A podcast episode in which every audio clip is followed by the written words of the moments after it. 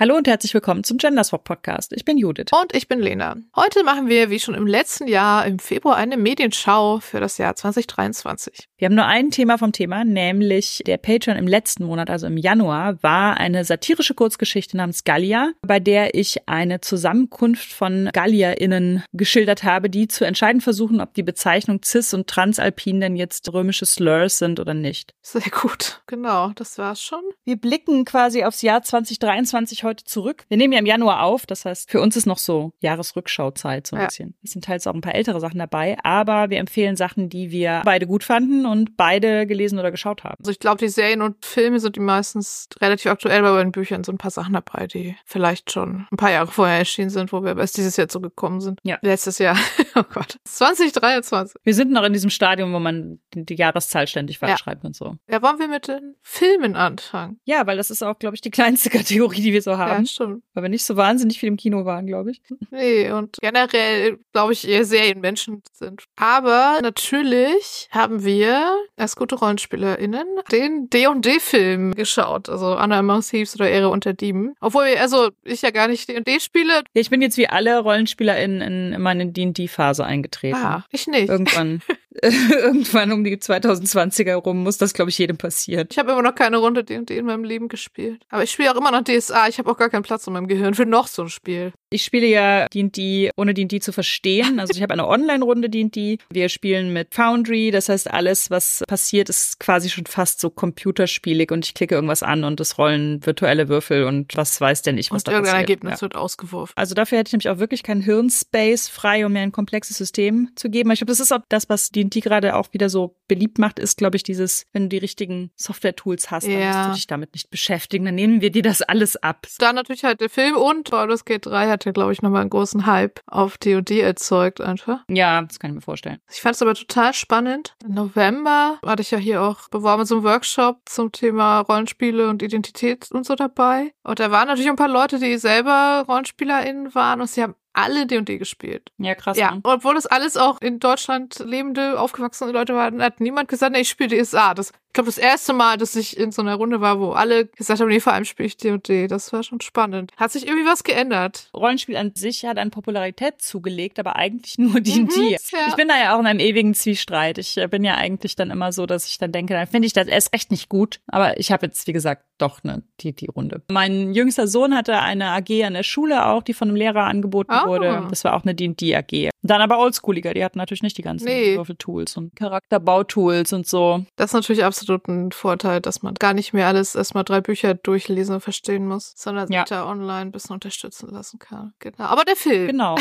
Kennst du diesen alten D&D-Film mit Jeremy Irons ja, und so? den kenne ich, aber ich weiß darüber nichts mehr. Ja, nein, ich weiß so, dass ich sehr schlecht fand. Also man kann selten sagen, der war auch objektiv schlecht, aber ich glaube, der war auch objektiv schlecht. Ich kenne niemanden, der den gut fand. Der war auf jeden Fall nicht gut. Von daher war ich so, okay, sie machen einen neuen D&D-Film, war ich jetzt nicht sofort die Erste, die da irgendwie an der Kinokasse stand. Nachdem dann alle, unter anderem ihr gesagt hat, nee, der ist schon gut und sehr lustig, habe ich ihn dann doch auf, ich weiß gar nicht mehr, irgendwo Prime oder was, für ein bisschen Geld ausgeliehen. Ich fand den schon auch sehr, sehr cool. Ich habe das ja manchmal, ich habe das vielleicht auch schon mal erzählt, dass wenn Sachen so für mich vorhersehbar sind und ich weiß ungefähr, wie das ausgeht und was als nächstes passiert und sowas, dann ist das je nach Unterhaltungsgrad, finde ich das manchmal gut. Dann hat das sowas von, ah, ich wusste es, yes, das hätte ich auch so gemacht, so nach dem Motto. Ja. Oder ich finde das doof. Ja.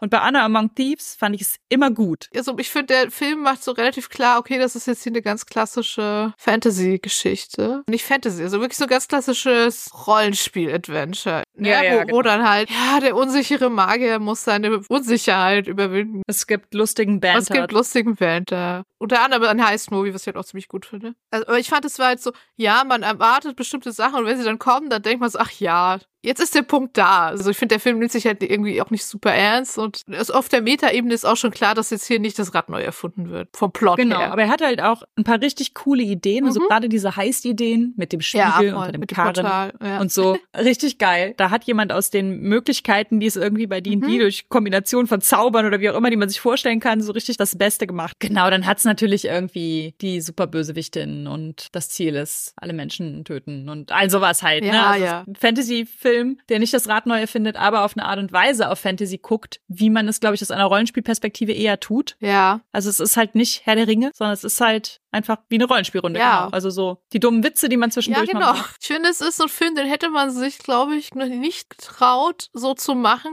bevor Rollenspiel nicht so beliebt und mainstreamig geworden ist. Glaube ich auch. Genau, diese klassischen Rollenspiel-Tropes, eine Gruppe im Mhm. Fokus und so Sachen, dass, ne, dass man merkt, sie machen jetzt irgendwie Zauber X und ich glaube, das hätte man vielleicht vor zehn Jahren noch nicht so gemacht, sondern irgendwie so, nein, das darf nicht so sehr wirken wie so ein Rollenspiel, sonst verstehen die Leute das nicht. Jetzt spielt das halt damit, dass alle Leute popkulturell irgendwie doch mit Rollenspiel halbwegs vertraut Ja. sind oder das schon mal gesehen haben und sich denken, ah, selbst wenn ich es noch nicht gespielt habe, aber so ist das irgendwie. Ja, also auch ohne D&D zu kennen, war es halt einfach sehr rollenspielig und sehr cool und die SchauspielerInnen waren auch cool. Ich glaube, mein Lieblingsding war ja einfach dieser Paladin.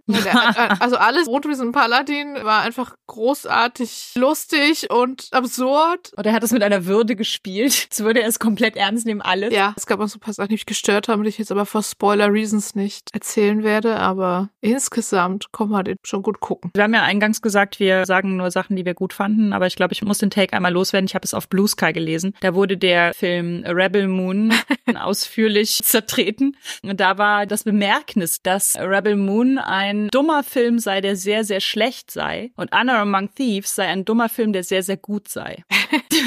ich konnte es irgendwie nachvollziehen. Das ist ein Vergleich, der jetzt nicht mal dir was sagt, aber es ist so ein bisschen wie die erste Staffel Legends of Tomorrow, als sich die Serie noch ernst genommen hat, aber weiterhin sehr dumm und tropey war, also im Vergleich zu Staffel 2 aufwärts, wo die Serie auch tropey und voller dummer Gags, aber es sich einfach nicht mehr ernst genommen hat und einfach nur die Ja, ganze Zeit ja. Meta-Gags und irgendwelche Witze gemacht hat. Genau das ist der Knackpunkt, ob man sich ernst nimmt oder nicht und ob man die ganzen Tropy-Sachen embraced oder nicht. Ja, Außerdem haben wir noch gesehen Across the Spider-Verse, was ein zweiter Teil lang ist. erwartete Fortsetzung von Into the Spider-Verse. Ich habe vielleicht auch gar keine Worte, um das adäquat zu Ja, beschreiben, ja. was der Film macht. Das ist ja ein Animationsfilm. Nicht nur, ab und zu ist mal Donald Glover drin. ja. Ich musste pausieren und ein Foto machen von random Donald Glover in diesem Animationsfilm als echte Person sind. Ich glaube, das ist kein großer Spoiler. Das einfach der beste Gag war. Genau, Into the Spider-Verse und Across the Spider-Verse ist ja quasi diese um Miles Morales herum aufgebaute Multiversumsgeschichte mit diversen Spider-Personen aus verschiedenen Parallelwelten. Und von Sony und nicht von Ja. Disney. Es gehört also nicht zum MCU. Nee, genau. Der macht halt Sachen mit Animationen, die wirklich so wild und bunt und abgefahren und das eine Ding war, ich habe einfach Migräne davon bekommen, weil er so krass war. Das habe ich mich gefragt. Ja, ja. ja. Also, der Film war so gut, dass ich ihm verziehen habe, dass ich davon Migräne bekommen habe. Ich würde auf jeden Fall eine Warnung vor sehr bunten, blinkenden, schnell wechselnden Farben und Lichteffekten und so da aussprechen. Er ist schon krass. Ich finde die Sachen, die er mit dem Thema Multiversum Und macht, Kanon. total gut. Und Kanon, genau. Weil ich finde ja, dass wir im Moment ein echtes Multiversum-Problem haben. Es ist zu viel Multiversum für meinen Geschmack. Und das Multiversum macht ganz viele Sachen egaler. Das begeistert mich nicht mehr so. Aber Across the Spider-Verse hat so einen ganz anderen Winkel auf diese Sachen zu gucken, auf diese Parallelwelten und was in welcher, wie passiert und was sich dann auswirkt und was verknüpft ist. Es gab auch gegen Ende eine Wendung, die ich nicht habe kommen sehen. Ihr ja schon.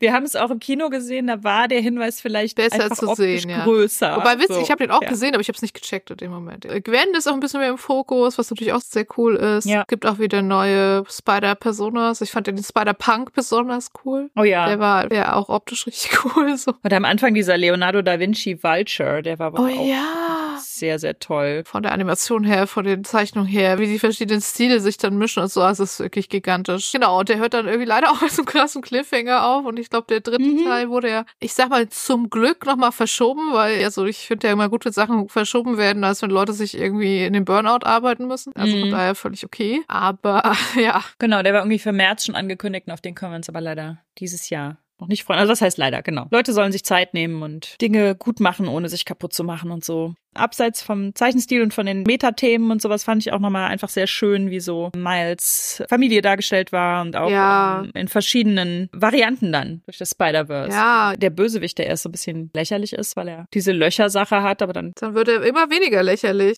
Ja, und der dritte Film, der dritte und letzte, ist auch animiert, nämlich Nimona. Das ist ein Netflix-Film. Von Nate Stevenson, der vermutlich bekanntest ist als Showrunner von der neuen She-Ra-Serie. Und Nimona war ja erst ein Comic. Ich meine, der sollte auch schon mal vorher verfilmt werden und wurde dann irgendwie doch wieder eingestellt. Sollte ursprünglich ein Disney-Film werden. Aber Netflix hat ihn dann gemacht. Soweit ich mitbekommen habe, hat er auch sehr viele Streaming-Zahlen, was sehr gut ist, damit die Leute dann verstehen, dass man auch einen sehr abgedrehten Science-Fantasy-Film mit sehr viel Queerness machen kann und den sehr viele Leute gucken und feiern. Der Film hat so ganz offen gezeigte Queerness halt mit einer schwulen Hauptfigur, aber gleichzeitig so ganz viele so Trans-Metaphern und so drin. Ja, sehr. Also spielt halt in so einer Welt, die eine Science-Fiction-Version von so einer Ritter-Turnier-Mittelalter-Welt ist. Es ist, als hätte man so eine Fantasy-Welt und da hat dann aber so eine kulturelle Weiterentwicklung Ja. stattgefunden. Ja, so ein bisschen cyberpunky Ja. und sowas. Also ich wollte auch sofort ein Rollenspiel in dem Setting einfach spielen. Allein das Setting ist schon so ein, so ein Star bei Voll. Dinge, die in so einem Fantasy-Zeitalter spielen, wenn die sich technisch Ja. weiterentwickeln, das finde ich immer sehr, sehr gut. Die beiden Hauptfiguren sind halt ein Ritter, der, glaube ich, als erster Nicht-Adliger in diese oberste Garde oder wie auch immer die gleich heißen, aufgenommen werden sollte, dann bei seinem letzten Prüfungskampf aber etwas furchtbar schief geht und er dann in Ungnade fällt und dann trifft er halt ein grotziges Mädel,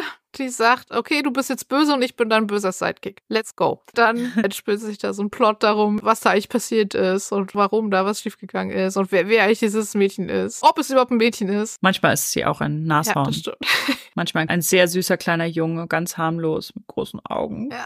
Also er hat irgendwie so mit Across the Spider-Verse so ein paar Parallelen, finde ich. Und er hat auch sehr coole Sachen mit Animationen gemacht und irgendwie auch verschiedene Stile teilweise, wenn es mal so Rückblenden gibt. Auch diese schnellen und sehr lustigen Sequenzen, wenn sie irgendwelche Verfolgungsjagden sich liefern oder so. Also er hat noch sehr, auch sehr traurige, sehr so anrührende Komponenten. Ballista, der Ritter, der dann Ungnade fällt, der hat halt einen Love Interest, der halt so der Shining Knight in Golden Ja. Armor ist und der hat auch so, ich habe seinen geilen Namen vergessen. Wie heißt der? Golden, Golden Loin. Lloyd, ja. Einfach der beste Name. Und genauso sieht er aus. Also ist auf Netflix, wer ihn noch nicht kennt, sollte ihn dringend Ja, gucken. genau.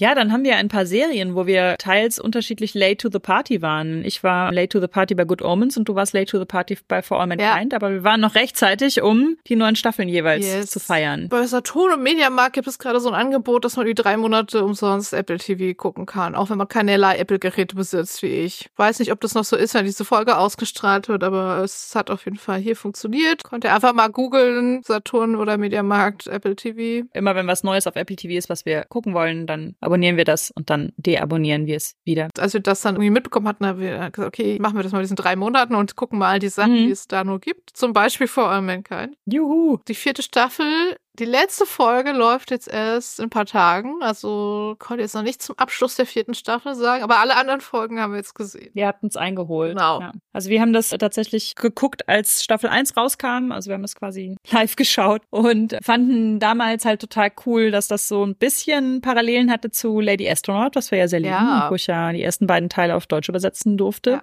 Genau, weil es Alternate History ist. Es beginnt nämlich mit der Mondlandung und man sieht in Kommandozentrale der NASA, wie alle völlig erstarrt und mit eisigen Blicken beobachten, wie jemand auf dem Mond landet. Und dann fragt man sich, warum sind die alle gar nicht begeistert? Und dann hisst die Person halt die russische Fahne, also der Sowjetunion. Ja, genau. Das ist halt die Prämisse. Die Sowjetunion hatte die ersten Menschen auf dem Mond und deshalb muss dann die NASA ganz dringend nachziehen. Und in der Realität ja, also so meines Wissens ja halt, nachdem dann die Amerikaner den ersten Mann auf dem Mond hatten und so, hat die Sowjetunion dann irgendwann ja aufgehört zu versuchen, irgendwie mit diesen Space-Sachen mitzuhalten. Genau, aber da entbrennt das Space Race. Da erst entbrennt es halt so sehr, dass sie dann, nein, aber jetzt müssen wir auch und dann am besten noch eine Basis da errichten und na, mehr Forschung und mehr Erschließung und irgendwie diesen kalten Krieg da so ein bisschen auf den Mond verlagern. Das ist so ein bisschen so Butterfly-Effekt mäßig, finde ich. Also diese eine Sache, dass Voll. die Sowjetunion den ersten Mann auf dem Mond hatte und dann stößt das so eine Entwicklung an und in jeder Staffel geht es weiter weg von quasi unserer Realität. Es gibt auch zwischen den Staffeln immer so kleine, irgendwas zwischen acht und zehn so Nachrichten-Snippets, so fiktive Nachrichten, die eingelesen werden oder hinterher so eine eine Einblendung, wie es in der Realität war und woran die Sachen in der Serie vielleicht angelehnt sind und so. Das ist auch besonders gut, wenn man das nicht mehr alles weiß. Vor der letzten Staffel waren so Sachen nochmal rund um Al Gore und Ja. so. Gerade wenn man jetzt nicht US-Amerikanerin Ja. ist. Das finde ich auch einfach sehr gut, dass man da nochmal auf den neuesten Stand so gebracht wird. Dann wird natürlich auch schon so mit realen Ereignissen gearbeitet. Dann hast du auch so Bildmaterial, zum Beispiel sowjetische Staatsoberhäupter zeigt oder US-Präsidenten, die andere Reden halten oder dieselbe Rede halten, aber es ist in einem anderen Kontext oder Ja,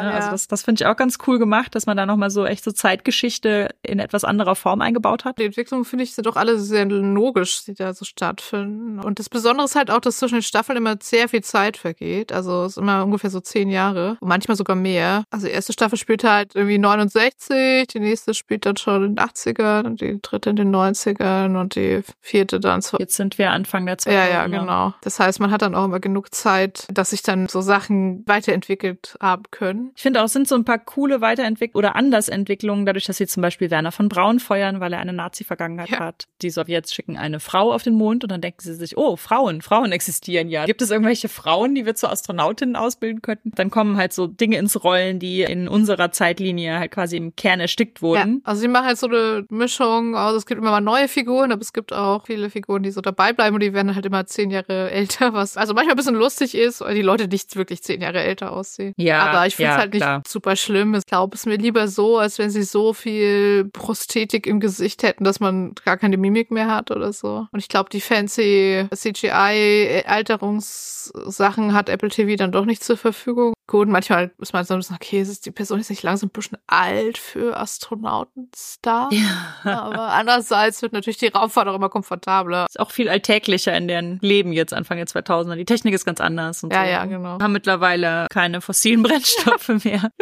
Ja, das und es gibt irgendwie schon viel früher auch so Videotelefonate, also was, weil man das halt dann entwickelt, damit die Leute Kontakt halten können, wenn sie irgendwo auf dem, im Raumschiff oder auf dem Mond oder so sind. Trotzdem ist es keine schöne neue Welt. Nein, man hat halt natürlich immer noch diesen Kalten Krieg. Es ist immer noch so eine sehr starke so Konkurrenzsituation. Und dann kommt halt die private Raumfahrt da dazu. Die kommt eigentlich da schon super früh, in den 90ern. Fängt das schon an, dass halt so Firmeninteressen. Stimmt, dieser ganze Private Sector. Genau, wenn ich da jetzt nicht genug Einfluss nehmen kann, dann mache ich meine eigene Raumfahrt, so nach dem Motto. Das finde ich irgendwie auch alles sehr, sehr gut gemacht. Ist jetzt keine komplett super technisch, hart, Sci-Fi, nüchterne Serie. Sie ist auch schon sehr soapy irgendwie. Die Hard-Sci-Fi-Fans sagen ja auch alle, dass sie die nicht mehr gucken, weil sie zu, zu soapy ist. Ich habe den Diskurs jetzt nicht so mitbekommen, weil ich sie ja gerade erst seit November oder so alles weggebinged habe. Wenn man die Staffel hintereinander guckt, also Staffel 1, da waren auch so viele Plotpoints drin, die so klassische Soap-Elemente sind, Mhm. mit irgendwie untreuen Ehemännern und äh, tragischen Unfällen und also was. Da habe ich jetzt nicht verstanden, wo der Unterschied sein soll zu den späteren Staffeln. Ich finde das natürlich komplett legitim zu sein. Die Serie gefällt mir jetzt gerade nicht mehr so gut. Also dieses, die ersten zwei Staffeln waren gut und die dritte wurde dann so soapig, das, das kann ich nicht nachvollziehen, aber die ersten zwei sind halt auch super soapig. Ich finde auch, man merkt total, dass Leute, die Battlestar Galactica, also die 2000er-Serie gemacht haben, dass die auch daran beteiligt waren, weil das nämlich total viele Parallelen hat. Es hat einen super großen Cast von Leuten, die alle nachvollziehbar sind, aber keiner von denen ist richtig toll, sondern alle sind irgendwie kompliziert und messy. Ja, voll. Und zwischen denen passieren, während die größte Scheiße am Dampfen ist, immer ganz schreckliche Soap-Dinge noch. Ja, ich finde auch die Figuren auch wirklich alle sehr, sehr gut. Die sind auch alle so mal, denkt Ja. man, ach Mensch, es tut mir so leid und im nächsten Moment über an die Wand klatschen. Also es ist wirklich, wirklich Ja. echt gut Ja, gemacht. wirklich. Also, von uns Empfehlung für For All Mankind, auch wenn wir die letzte Folge der neuesten Staffel noch nicht kennen. Ich finde ja, mehr Leute sollten die Serie kennen. Dann könnte ich immer, wenn es wieder Diskurs gibt, ob sich der Buchmarkt jetzt noch so bessere ändern wird oder dergleichen, könnte ich immer nur so ein Molly Cobb-Gift posten. Das ist in Staffel 1 eine von denen, die in diesem Astronautinnenprogramm schon früher drin war, was dann eingestellt wurde und die dann immer so sagen, es ändert sich eh nichts. Habe ich sehr gefühlt. Nach Auch wenn es dann in der Serie ja tatsächlich doch klappt. Okay, Good Omens. Also ich glaube, du hast ja beide Staffeln dieses Jahr gesehen. Ich habe die erste damals schon, glaube ich, als sie rauskam, direkt geschaut. Aber die zweite natürlich letztes Jahr war da quasi neu. Im Sommer, glaube ich, ist sie rausgekommen, ne? genau. Wir haben sie auch da nicht geguckt, sondern wir haben dann noch mal gewartet und haben irgendwann, ich weiß nicht, im November oder so, gedacht, wir könnten ja mal eine Folge davon gucken und dann haben wir die quasi in zwei Wochen komplett durchgeguckt. Also die erste Staffel ist sehr getreu an dem Buch von Mhm. Neil Gaiman und Terry Pratchett. Und die zweite Staffel ist, glaube ich, die hat ja Neil Gaiman auch geschrieben. Und ich glaube, es ist halt so ein paar Elemente aus dem Buch, die noch übrig waren und ein neuer Plot dazu. Das fand ich auch ganz cool. Also da haben wir ja in der letzten Folge auch schon mal drüber gesprochen, dass mich mal aufregt, wenn man Ja. ein Buch nur so halb verfilmt in einer Staffel und dann wird's gecancelt und dann hat man immer so eine halbe Buchverfilmung. Deswegen war ich bei Good Omens total zufrieden. Ne, es geht ja um den Sohn Satans, der im ländlichen England aufwächst und dem dann ein Höllenhund zur Seite gestellt wird und dann soll der Weltuntergang kommen und Reiter der Apokalypse und dies, das und so. Dieser Plot ist halt am Ende abgeschlossen und die Charaktere sind so in ihre Leben entlassen, so ein bisschen. Ja, genau. Und zwei der Charaktere sind ja halt der Engel und der Teufel, die die ganze Zeit Konkurrenz gleichzeitig Alliiertenschaft Mhm. pflegen miteinander seit unzähligen Zeiten, seit der Erschaffung des Universums, wohin ja auch immer mal wieder zurückgeblendet Ja. wird. Ja, die sind immer irgendwie aneinander gebunden durch Verpflichtung, durch Freundschaft, durch Gefallen, die sie einander getan haben. Und darauf fokussiert sich dann die zweite Staffel, was ich eine total coole Entscheidung fand. Total. Also ich fand die zweite Staffel ist halt auch einfach so richtig gute Systemkritik, getarnt als Whimsical-Geschichte. Gerade diese, der Himmel und die Hierarchie da. Also gibt ja auch mal so Zurückblenden zu Hiob und so, wo man dann sieht, ja, ist das jetzt irgendwie mit dem Himmel und den Sachen und den Entscheidungen, ist das jetzt irgendwie ernsthaft so ein gutes System oder ist jetzt einfach scheiße? Der Engel versucht sich das halt immer schön zu reden, diese Regeln Ja. und, und Gesetze und God knows best Ja. und so. Und der Teufel versucht es offen zu legen und ihm klar zu machen, dass Ungerechtigkeit herrscht. Und gleichzeitig ist es irgendwie auch so ein bisschen, als würde man eine Fanfiction lesen. Ja. Sie spielt in einem kleinen Buchladen, sie spielt in einem Coffeeshop. Quasi Fanfiction einfach geschrieben vom Autor des Buches. Ja. Ich fand die zweite Staffel auch sehr gut. Also ich glaube, David Tennant hat einfach gerade eh a good time mit all seinen Rollen. Auf jeden Fall. Kommen wir gleich noch drauf. Genau, er hat ja auch noch wieder seine Clone Wars Rolle als Droide in Ahsoka weitergespielt. Ja, also ich glaube, er hat einfach ein sehr gutes Jahr gerade. Bei Ja, Crowley hat er sichtlich sehr, sehr viel Spaß mit allem. Sehr viel, ja. Und ich glaube auch, Neil Gaiman hat es gerade gut. Ja. Also lauter gute Verfilmungen, bei denen er auch sich selber so beteiligen kann, wie er das will. Er hat ja auch schon gesagt, wenn die dritte Staffel nicht passiert, dann schreibt er das als Roman. Ja. Also die dritte Staffel wurde jetzt da bestätigt, aber gut, es ist ein Streamingdienst. Ich glaube es, wenn sie ausgestrahlt wird, dass sie da ist, weil gerade ja auch schon wieder einfach tausend Sachen bestellt und dann doch gecancelt wurden. Was überraschend gedroppt ist quasi, ist die zweite Staffel von Carnival Row. Da habe ich überhaupt nicht mehr mit gerechnet. Kam so ein Trailer, Carnival Row Staffel 2 und wir waren so, what? Stimmt, Carnival Row existierte und war geil. Oh mein Gott, es kommt eine zweite Staffel. Wann? Oh, morgen.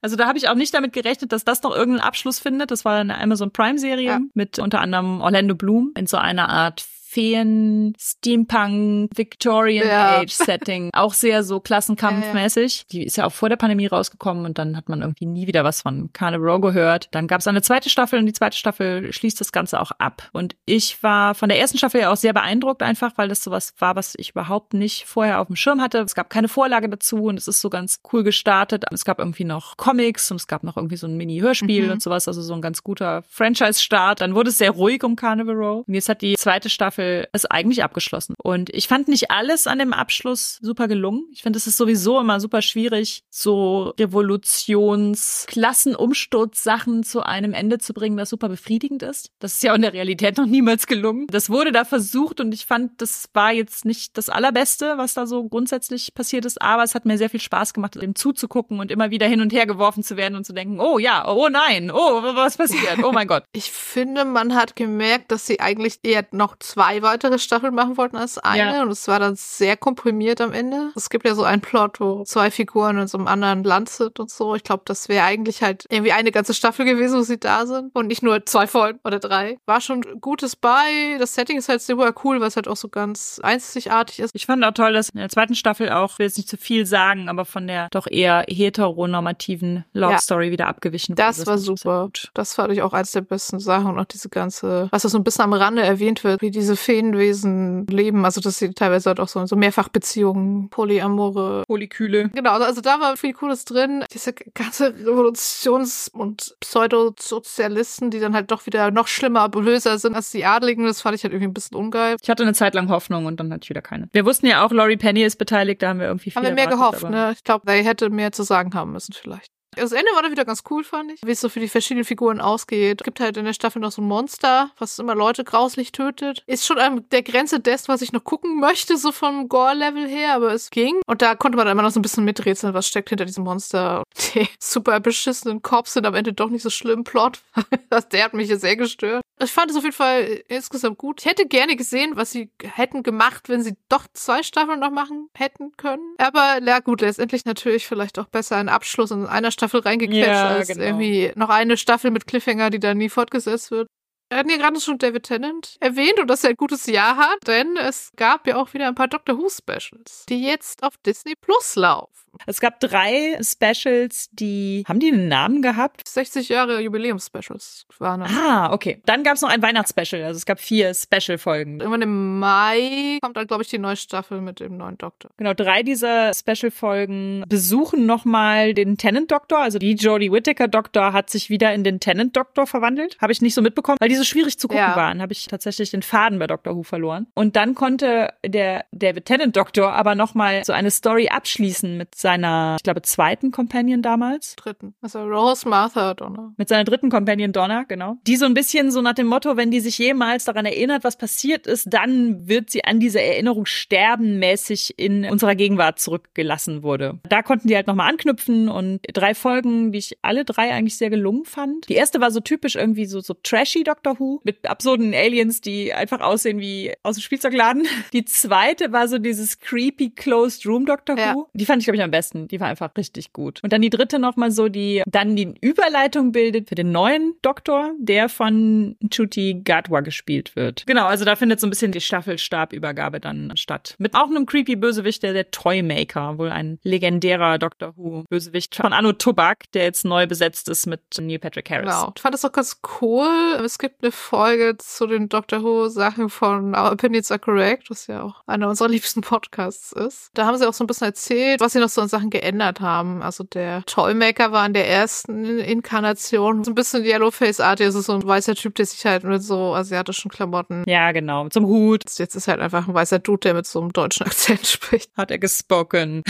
Was ich auch sehr gut fand, war, dass sie halt sehr deutlich machen, gerade jetzt in dem aktuell politischen Klima im UK, dass sie halt auf der Seite von queeren und behinderten Menschen stehen. Es gibt ein Special bei UNIT, also dieser paramilitärischen Alien-Abwehrorganisation, gibt's halt so eine Wissenschaftlerin, die teilweise einen Rollstuhl benutzt. Und Donna hat halt eine Trans-Tochter, die von Desmond Finney gespielt wird, also die man aus Heartstopper vielleicht kennt. Also das fand ich schon gut. Also es war einfach eine sehr gute, so deutliche Ansage. Ja, voll. Da Jasmine Finney ja sehr so passing ist, mussten sie dann irgendwie noch so eine Szene einbauen, Ja. der dann irgendwie sie gedetnamed wird und die Oma unsicher ist, wie sie jetzt über sie sprechen soll. Ja. So, so ein bisschen so nach dem Motto, sie ist übrigens trans, hallo. Das mit dem Deadname fand ich auch irgendwie tendenziell eher uncool, muss ich sagen. Da habe ich so ein bisschen gedacht, ja, das war jetzt für die Leute, die noch nicht gecheckt haben, dass das halt eine Transfigur Ja. ist, die von einer Trans-Schauspielerin gespielt wird und so. Da war ich so ein bisschen so, so, okay, Ja. they tried. Ansonsten, ich mochte den Charakter auch sehr gern. Ich hoffe, dass Ja. die noch mal häufiger auch auftaucht. Sie ist halt leider nicht die neue Companion, sondern die neue Companion ist halt einfach wieder so eine 19-jährige, blonde, weiße, quirlige Frau.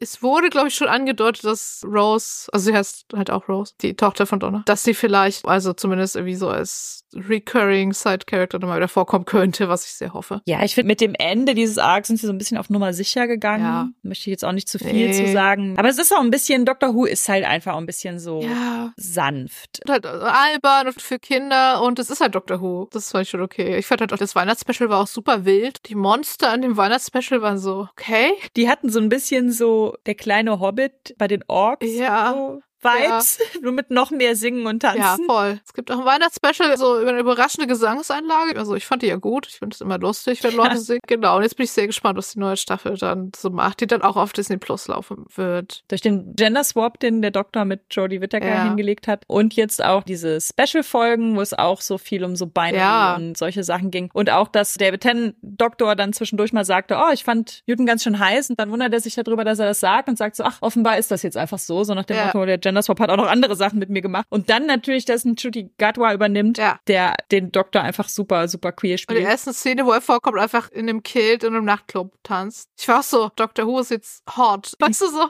Ja. Ich fand irgendwie, also in all den Inkarnationen, die waren natürlich irgendwie alle so, ja auch nicht, dass sie schlecht aussahen oder so. Aber diese Mhm. Nachtclub-Szene war something else.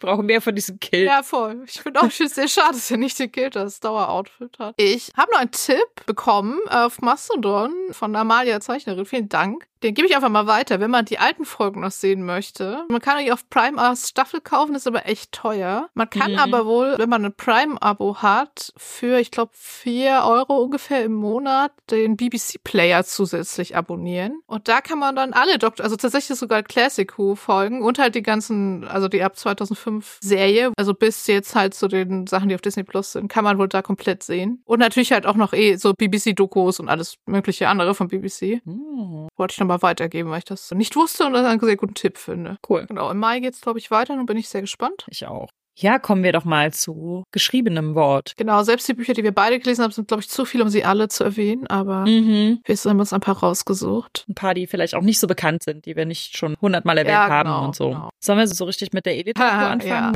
Aber wir haben einen Ausflug in die E-Literatur. Sogar zwei eigentlich. Stimmt, zwei Ausflüge in die E-Literatur gemacht. Wir haben beide von Till Rether, die Architektin, gelesen. Das hast du mir geliehen. Du kennst den Autor persönlich. Ja, also das klingt jetzt so, als wären wir Best Buds. Aber nein, wir haben uns in Hamburg auf der performativen Buchmesse, waren wir beide und haben dann im Vorfeld verabredet, dass wir die Architektin gegen ein paar Queerweltenausgaben tauschen. Cool. Und da war ich noch mal Kaffee trinken mit ihm im September oder so und habe dann völlig vergessen, ihn zu fragen, welche von diesen ganzen abgefahrenen Sachen aus dem Buch eigentlich tatsächlich passiert sind. Das muss ich dringend noch mal nachholen. Also die Architektin ist ein Roman, der in Berlin in den 70ern spielt und es geht um einen Bauskandal, der auch tatsächlich echt ist. Und es geht auch eigentlich um eine Architektin, die echt ist, aber sie ist trotzdem fiktiv. Ja, genau. Also es ist nicht ihre Biografie oder sowas. Sie wird auch nicht namentlich erwähnt. Aber im Nachwort steht dann trotzdem, dass es um diese Architektin Ja, geht. also ist halt so ein bisschen anhand von Zitaten, die man von ihr kennt und der Aussagen, die sie dann vor Gericht gemacht hat zu diesem Bauskandal, ist halt so ein bisschen eine fiktionale Figur draus geworden. Und im Prinzip ist es die Geschichte, wie ein junger Nachwuchsjournalist fürs Sommerloch irgendwie so ein Fluff-Piece schreiben soll und dann so einen Hinweis kriegt, auf der Baustelle spukt es. Dann schreibt er da einfach so ein Fluff-Piece drüber und dann sind halt irgendwie so die ganzen hohen Tiere in der Baubehörde und bei den Investoren und halt auch bei der Architekte so ein Aufruhr, weil irgendwie generell sie nicht gut finden, dass Journalismus über diese Baustelle passiert Mhm. und fangen dann an, irgendwie den da irgendwie unter Druck zu setzen und so, was ihn natürlich dann noch mehr anspornt, dann noch mehr Ja. hinterher zu recherchieren und so. Es ist einfach auch sehr absurd. Alles ist so 70er, es ist so gut gemacht, finde ich, die Möbel, Ja. Essen, das, der Alkohol, Man kann es riechen, hören, Ja. schmecken, sehen, alles davon die ist so schwarzen Räume, wo alle rauchen und so. Also, dass man einfach total da so reinkommt. Auch wie sie reden. Ja, die Hauptfigur, die stolpert da halt so etwas verwirrt von einem Problem und fettnapf in den nächsten. Die Architektin ist so, so, so girl-bossy, but make it 70s. Ja, genau. Ich fand die halt irgendwie so auch ganz cool. So ist irgendwie totale, mir ist alles egal. Ich habe hier die Macht und ich gebe sie auch nicht mehr her und ich habe ja die ganze Stadt in der Tasche, Figur und so. Nee, natürlich will ich das Haus nicht wirklich bauen, so nach dem Motto, ich will einfach nur die Kohle Ja. abziehen und ich versuch's doch nicht mal mehr. Es Ich habe einfach nur meine Masche und mit der werde ich reich. Bisschen so lakonisch geschrieben, teilweise auch mit bisschen so vierte Wand Brüchen. Ne, Der Einstieg wird erzählt und dann kommt eigentlich aber gleich, nee, aber so war das eigentlich gar nicht. Er erzählt das noch immer so, weil es die bessere Geschichte Stimmt. ist und so. Auch aus der Einsicht von diesem einen Typen, auch so Baubehördenmensch oder so, mit dem die Architektin dann so eine Affäre hat und zwischendurch irgendwie mal so ein Satz kommt von wegen, ja gut, wer wollte denn schon wissen, ob sie sich dann Zimmer geteilt haben, irgendeinem Hotel im Harz. Ach ja, in ein paar Jahren das Gericht und so. Also es waren einfach so ein paar Brüche drin irgendwie, die ich Ja. sehr, sehr lustig fand. Und dann gipfelt das Ganze ja in so einem Event auf Sylt, Oh Gott, Sülz auf Sylt. wo die ganzen Investoren halt nochmal eingelullt werden sollen in so einer fancy Party im Hotel mit Buffet und fast Sauna im Garten und so. Wie das auch schon beschrieben ist, ist auch schon so, oh mein Gott. Jetzt muss ich an die Sülze denken. Nein, Die raus aus meinem Szene wird leider auch für immer in meinem Hirn wohnen. Danke, Till.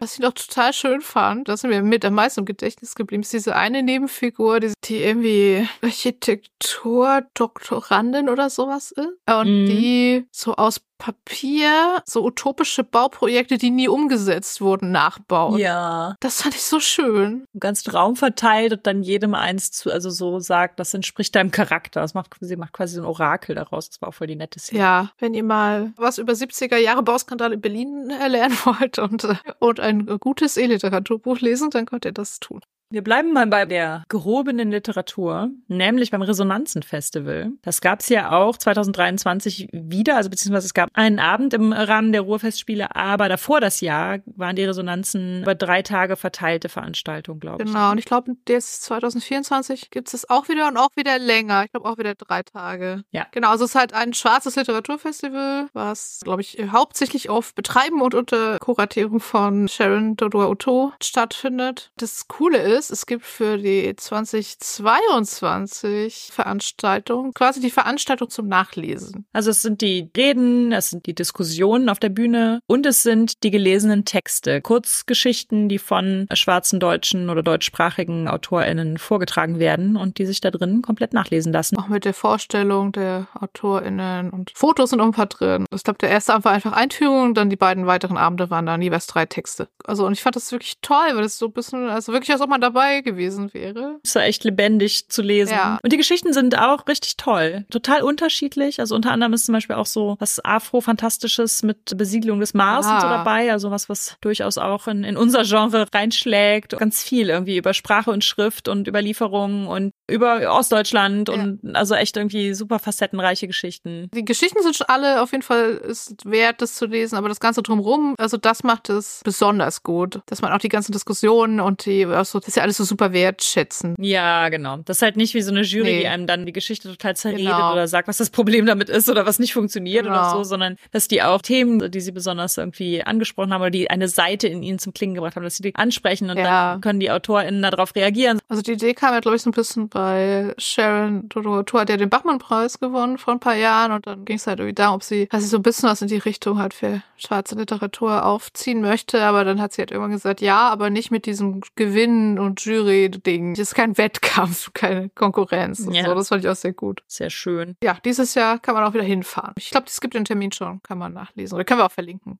Können wir die E-Literatur jetzt auch wieder hinter uns lassen?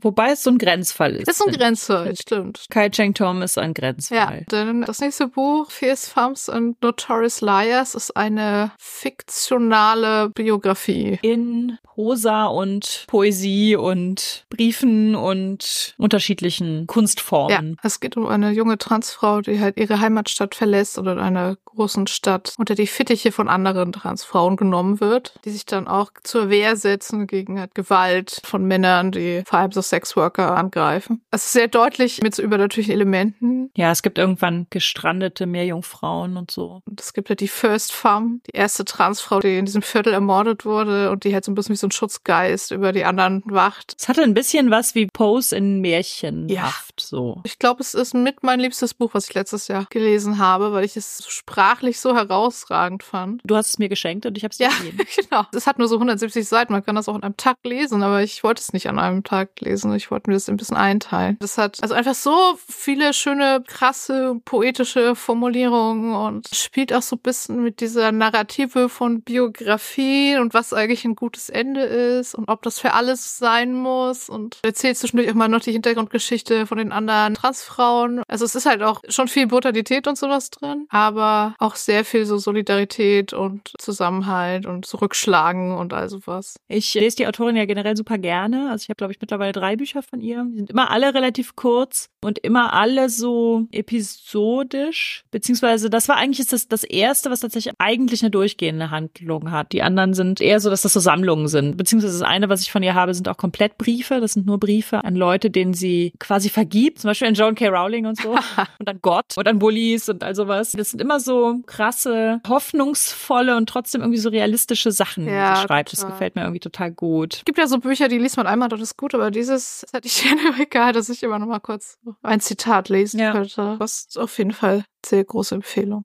Wir haben ja eben schon bei For All Mankind über die Lady Astronaut-Reihe gesprochen. Und die Autorin Mary Robinette Kowal hat Ende 2022 einen weiteren Science-Fiction-Roman, der vielleicht, aber vielleicht auch nicht in der Lady Astronaut-Welt quasi in der Zeitlinie spielt. Wir wissen es nicht genau. In meinem Kopf ist das so. Das ergibt Sinn. Ich meine, ich hätte es auch mal irgendwo gelesen, aber ich habe es dann nochmal gegoogelt und dann doch keine offizielle Ja. Bestätigung von ihr gefunden. The Spare Man spielt auf einer Art Kreuzfahrtschiff, Ja. das auf dem Weg ist zum Mars. So 2070 ungefähr, glaube ich. Ich finde, das könnte schon mit der Lady Astronaut Timeline Ja. hinkommen, dass man 2070 so eine Art, ja, Leisure Cruise zum Mars unternehmen kann. Ja, das ist außerdem eine Adaption von einem Krimi, aber ein Film, ne? Auch ein Buch. Auch ein Buch. Ah, okay, ein Buch und ein Film. The Thin Man. Ich glaube, das ist ein Buch, was auch sofort im selben Jahr noch verfilmt wurde oder so. Also das ist schon richtig alt. Ich glaube, es sind 30ern oder so. Also wir wissen jetzt auch nicht genau, wie da die Parallelen sind, weil wir den Krimi nicht gelesen haben, aber ich, ich habe jetzt so ein Bild im Kopf. Bei The Spare Man. Also es ist eigentlich so, so ein klassisches, deswegen finde ich es auch so total logisch, dass es aus 30ern ist. Für mich fühlt sich das einfach voll an wie Mord im Orient Express oder so. Total. Ne? Es werden äh, Morde oder ein Mord direkt mal begangen und der frisch verheiratete Partner der Protagonistin ist der wahrscheinlichste Täter und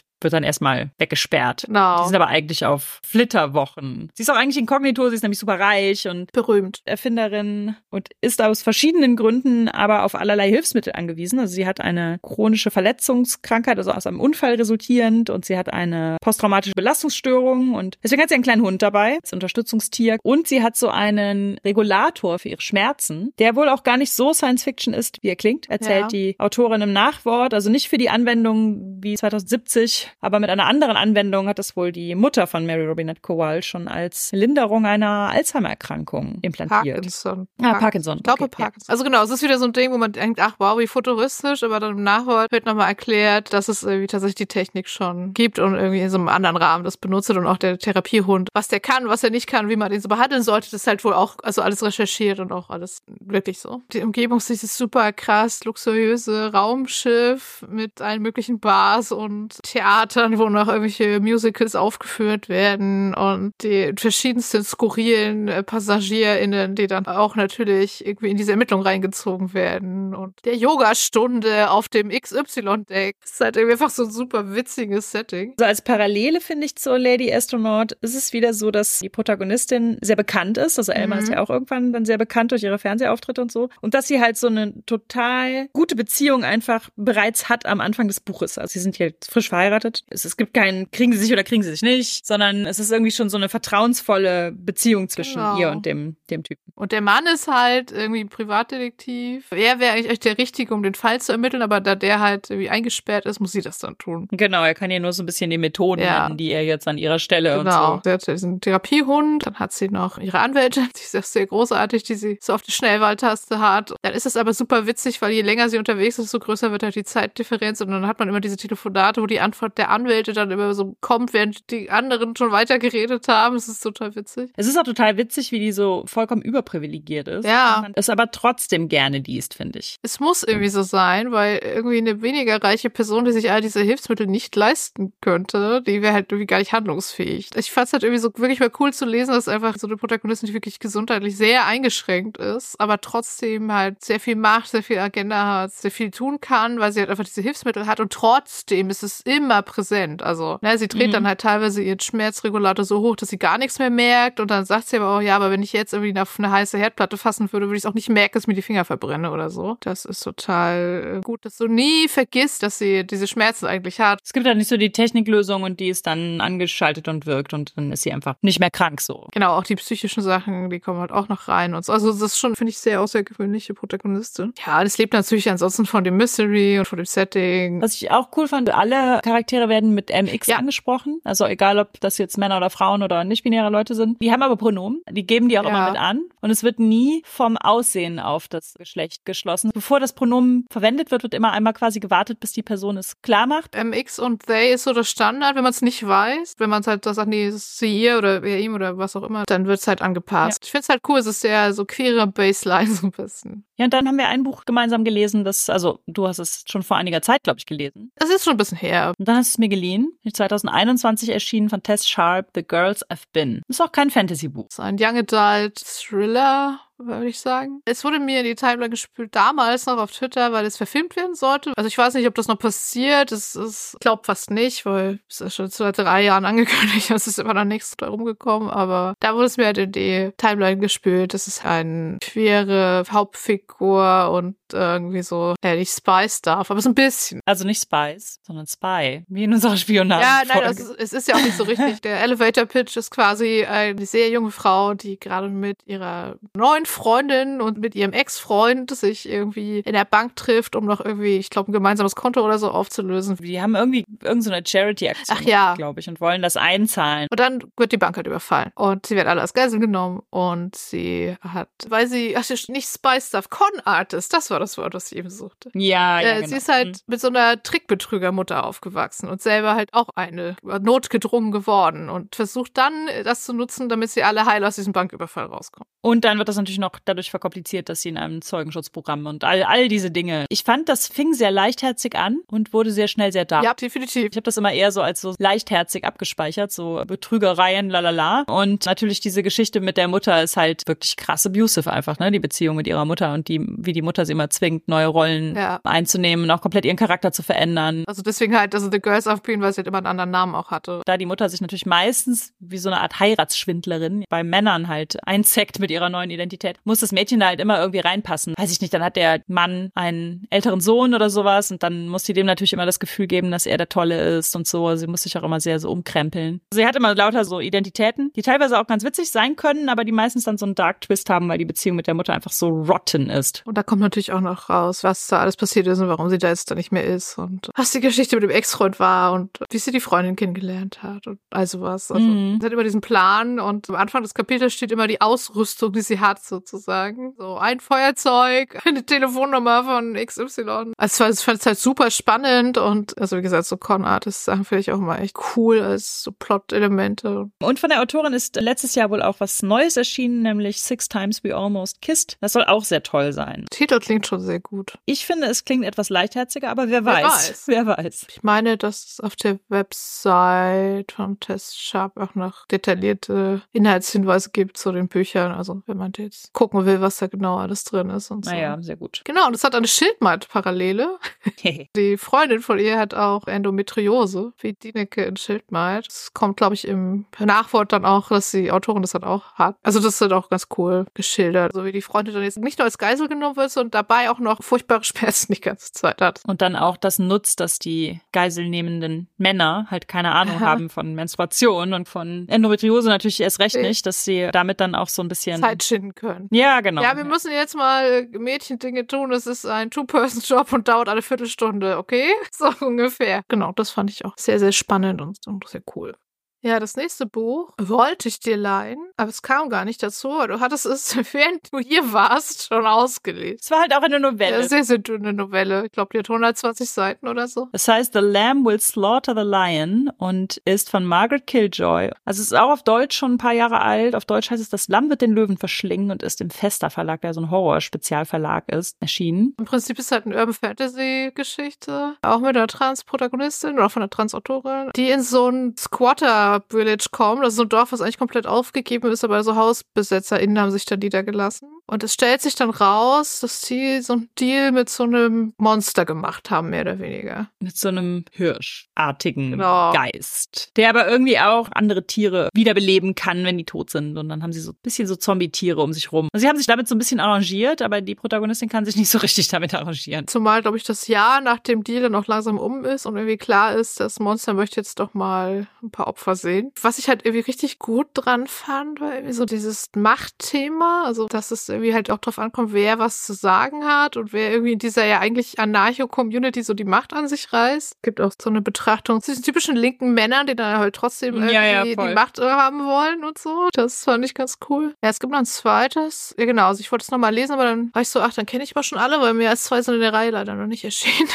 Mm, The Barrow Will Take What It May heißt, glaube ich, das zweite. Das Ritual des Barrow heißt Ah. es auf Deutsch. Ja, also es ist sehr, sehr queere, abgefahrene Urban Fantasy. Ich habe auch von Margaret Killjoy im letzten Jahr auch eine Kurzgeschichtensammlung gelesen, die auch im selben Ton im Prinzip so ganz viele Kurzgeschichten, also ganz, ganz viel Urban Fantasy, Postapokalypse oder Apokalypse, ganz viel so Urban Legends, Dark und Twisted. Und das hieß We Won't Be Here Tomorrow. Cool. Da war halt auch immer so diese Vorliebe für so linke Punk-Charaktere und Anarchismus und so solche Sachen.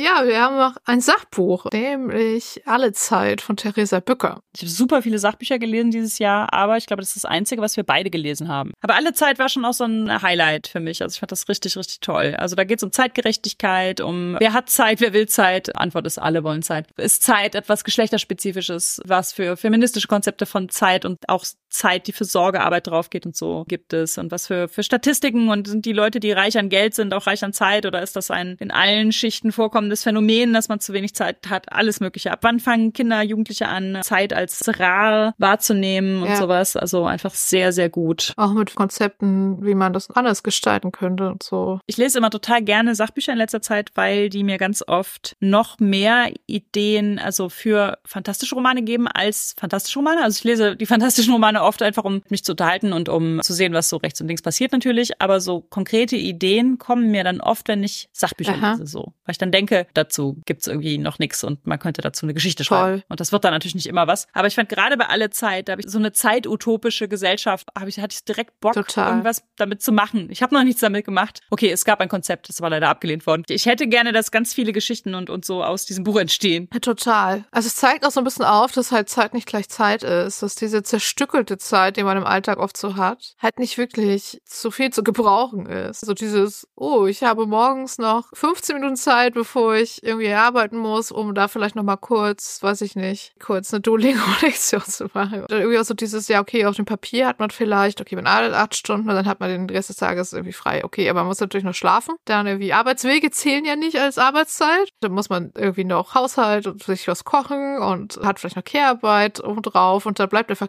gar nichts mehr übrig. Und ich fand auch gut, dass es nicht nur Care-Arbeit für Familie, sondern dass da auch nochmal stand, es gibt auch Care-Arbeit für sich selbst. Und da zählt jetzt nicht nur irgendwie Wellness oder so zu, also dass man tatsächlich irgendwie sich was Gutes tut oder sowas, sondern allein dieses sich fertig machen, die Schönheitsarbeit, die ja vor allen Dingen Frauen gesellschaftlich geprägt machen, das Essen zubereiten, das Essen essen. Und das ist ja auch eigentlich keine Freizeit. Also dabei entspannen wir uns ja nicht. Also beim Essen vielleicht schon. Aber wir müssen es einkaufen, wir müssen es zubereiten und sowas. Was dann nachher noch übrig bleibt an Zeit, die Freizeit wäre, ist halt bei einem Acht-Stunden-Tag einfach wirklich wenig. Und so verstreut halt, ne? Man hat vielleicht morgens ein bisschen, dann hat man Mittagspause ein bisschen, dann hat man abends halt noch mal ein bisschen. Aber es ist halt nicht, irgendwie, man kann jetzt nicht sagen, dass man wirklich jeden Tag acht Stunden Wieso? Wenn man acht Stunden schläft, acht und Stunden arbeitet, acht Stunden arbeitet man doch acht Stunden, zu- nein, hat man nicht. Okay. Im Prinzip geht es auch super viel darum, dass wir halt irgendwie niemals Geschlechtergerechtigkeit haben werden, solange wir noch die 40-Stunden-Woche haben, weil es Mhm. einfach nicht geht. Und was Zeit auch politischen Engagement und Ehrenamt und so zu tun hat. Vielleicht äh, machen wir auch nochmal eine Folge zu dem Thema Zeit. Fände ich auch cool. Und schauen uns das nochmal genauer an. Das Buch ist auf jeden Fall sehr empfehlenswert und Theresa Bücker schreibt auch einen sehr, sehr guten Newsletter auf Steady, den man also auch so lesen kann. Also man kann sie unterstützen, man kann den Newsletter auch so lesen, der ist auch immer sehr, sehr gut. Und wenn man jetzt vielleicht nicht die Zeit hat, das Buch zu lesen,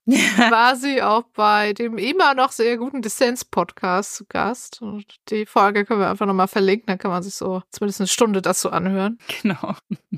Dann haben wir, glaube ich, auch das Themenfeld Bücher ausführlich für 2023 bearbeitet. Wir haben natürlich noch sehr viel mehr Gemeinsames gelesen, aber wir haben uns auf die jetzt fokussiert. Aber wir haben tatsächlich wenig Rollenspiel zusammengespielt. Also ich würde sagen, gar nicht. Ja, wir haben kein Rollenspiel gemeinsam Nee, nee. gespielt, von dem wir jetzt berichten könnten, aber da wir ja trotzdem ein Rollenspiel-Podcast Hey. können wir einmal kurz Revue passieren lassen, ob wir etwas Neues ausprobiert haben 2023, wenn auch nicht gemeinsam. Ich kann das kurz machen. Ich habe, glaube ich, 2023 also regelmäßig Rollenspiel gespielt, aber ich habe nicht viel Neues äh, ausprobiert. Erstens war ich schon relativ an den Runden, die schon länger laufen, so relativ schon eingespannt und hatte auch nicht so viel die Energie, irgendwelche neuen Runden zu organisieren. Ich glaube, wir haben einmal ein auch For the Drama, so ein For the Queen Ableger, dessen Namen ich schon wieder vergessen habe, der leider auch nicht so super war, gespielt. Und wir haben einmal, das war aber sehr cool, als bei unserer City of Mist Runde eine Person gefehlt hat, haben wir Viva la Queerbar gespielt. Ah, sehr schön. Genau, und haben die Bar dann auch in unserer City angesiedelt. Also die gibt es jetzt Nett. quasi auch Ja, im Spiel. cool. Wir können sie da wieder einbauen.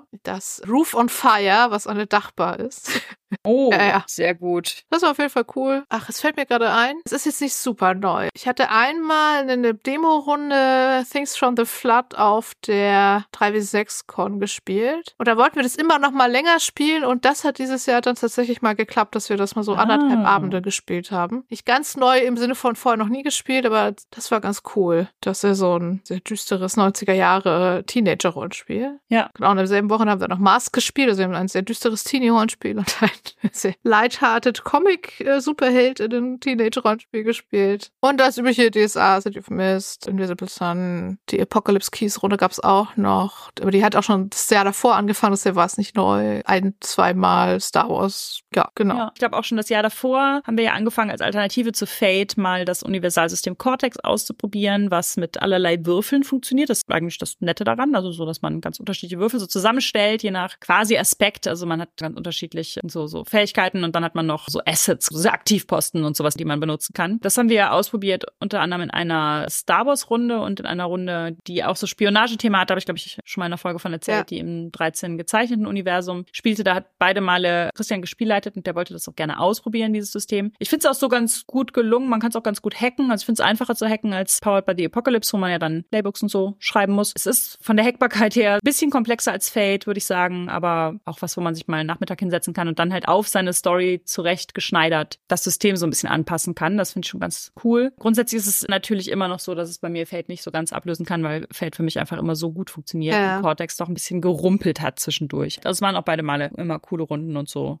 Dann haben wir ja, also Christian vor allen Dingen Chai and Chainmail geschrieben, so ein kleines Erzähl-Rollenspiel, das zum Thema hat, dass zur Ruhe gesetzte HeldInnen ein Lokal zusammen eröffnen. Das ist spielleitungslos und wir haben das zweimal auf Cons gespielt, nämlich einmal auf besagter Schwefeldre Aachen ja. vom Librarium in Aachen und dann noch auf einer weiteren so einer kleinen Privatkon und das hat jedes Mal super gut funktioniert, einfach aus völlig unterschiedlichen Erzählwelten, die Charaktere mit, keine Ahnung, Dimensionstor gemeinsam ein Café eröffnen zu lassen oder ein sonstiges Etablissement. Ja, das war einfach sehr, sehr lustig. Ah ja, cool. Und ich habe ein altes Fate-Setting zum ersten Mal geleitet. Wir wollten es immer mal spielen, weil das alte Rom und so, ne? Du hast mal wieder das Römische Reich gedacht. Genau, aber das war auch tatsächlich der Grund. Also ich habe einen Artikel über ans Römische Reich denken bei Tor Online geschrieben und habe dabei Dinge aufgelistet, die man tun kann, wenn man zu oft ans Römische Reich denkt. Habe dabei Eagle Eyes aufgelistet und habe dann gedacht, Mensch, das wollte ich immer mal spielen und irgendwie hat es nie geklappt. Ich leite das jetzt jetzt einfach mal. Obwohl es ein älteres Fate-Setting ist und sich auch nicht ganz so, also irgendwie denkt man beim Lesen, die AutorInnen haben auf die falschen Dinge das Augenmerk gelegt, also wo man einfach sehr, sehr lange Kram gelesen hat, wo man so dachte, ja, das ist jetzt bei einem Kampagnenspiel und wann ich den Charakter zur Ruhe setze und wann er seinen ewigen Gefallen ah, beim wo auch immer eingelöst ja, hat. Aber das ist doch egal, wir spielen damit doch einen One-Shot und ich glaube, die meisten Leute spielen damit One-Shots. So ganz ohne Fate-Vorerfahrung ist es dann, glaube ich, ein bisschen schwierig, aber so mit Fate-Vorerfahrung war das doch ein sehr lustiger Ausflug ins alte Rom. Wir haben natürlich eine Intrige gespielt, eine reale Intrige. Alles war ganz real, die zur Zeit des Zweiten Punischen Kriegs natürlich, natürlich. tatsächlich stattgefunden hat, ja. Hast du dazu etwa Dinge recherchiert in letzter Zeit? Konnte ich was wiederverwenden. Muss sich auch gelohnt haben. Ja, und dann habe ich ja schon gesagt, ab Herbst hat die, die Dungeons and Dragons Phase meines Lebens begonnen. Das nicht bedeutet, dass ich exzessiv Dungeons and Dragons spiele, aber ich habe eine Dungeons and Dragons Runde und einen Dungeons and Dragons Charakter, jawohl. Und es ist für mich total ungewohnt, einfach so dieses erster Kampf, zwei Goblins kommen, zwei Goblins schlagen zweimal zu, weil sie die höhere Initiative haben, zwei Charaktere sind basically tot. Oh mein Gott. Das ist so, ich will keinen neuen Charakter, bitte heil mich. Wenn ich ja mal kurz zu DSA zurückschwenken kann. Ich mhm. glaube, dieses Jahr war definitiv so das Jahr, in dem so einige Highlights unserer super lang laufenden Kampagnen irgendwie passiert sind. Ja. So Sachen, entweder die, wo man schon seit ganz am Anfang so ein Rätsel hat, was dann irgendwie mal sich auflöst oder irgendwie so bestimmte Sachen, die man rausfinden wollte, die man dann endlich rausgefunden hat. Gab mehrere wirklich sehr epische oder sehr, sehr krasse so Enthüllungen einfach. In so Kampagnen, wo die eine seit 2009 und die andere seit 2011 läuft. Schön. Der Spielleiter, glaube ich, auch einfach sehr happy happy, dass es dann endlich mal so Sachen rauskam, wo er da seit zehn Jahren drauf hinarbeitet, so ungefähr. Das war auf jeden Fall auch sehr cool. Wow, ja. Ja, das war der Rückblick auf unser 2023 Medienjahr und Rollenspieljahr. Aber wir wollen auch wie im letzten Jahr noch einmal vorausschauen und uns auf Dinge freuen. Und das machen wir gleich im Audio-Extra. Genau. Und wenn ihr Audio-Extras hören wollt, dann könnt ihr auf unser Patreon gehen und das entsprechende Audio-Extra-Level auswählen. Dann kriegt ihr jeden Monat nochmal so fünf bis zehn Minuten mehr von uns und unterstützt uns. Für uns ist ja jetzt Anfang Januar. Das heißt, wir haben euch, glaube ich, beim letzten Mal schon mal einen guten Jahresstart gewünscht. Aber wir wünschen euch ein gutes Medienjahr. 2024 oh ja. voller lauter guter Bücher, Filme, Serien. Und das war unsere 64. Folge. Unsere 2023er Medienschau. Feedback zur Folge lesen wir gerne auf Instagram unter Genderswap Podcast, auf Mastodon unter genderswappod at literatur.social, auf Blue Sky unter at genderswappod per Mail an feedback at genderswap-podcast.de oder als Kommentar auf unserer Website www.genderswap-podcast.de. Wenn ihr unseren Podcast mögt, dann erzählt doch euren FreundInnen davon, gebt uns eine positive Bewertung auf iTunes oder ihr spendiert uns einen Kaffee oder schwarzen Tee. Den Coffee-Link findet ihr unter der Folge. Ihr könnt unseren Podcast und andere tolle Projekte von Judith und Christian Vogt auf Patreon unterstützen. Für aktuelle Infos über Neuerscheinungen, Termine und mehr könnt ihr unseren Newsletter abonnieren. Diese Links findet ihr ebenfalls in den Shownotes. Wir hören uns im März und sagen Danke fürs Zuhören. Dankeschön. Tschüss.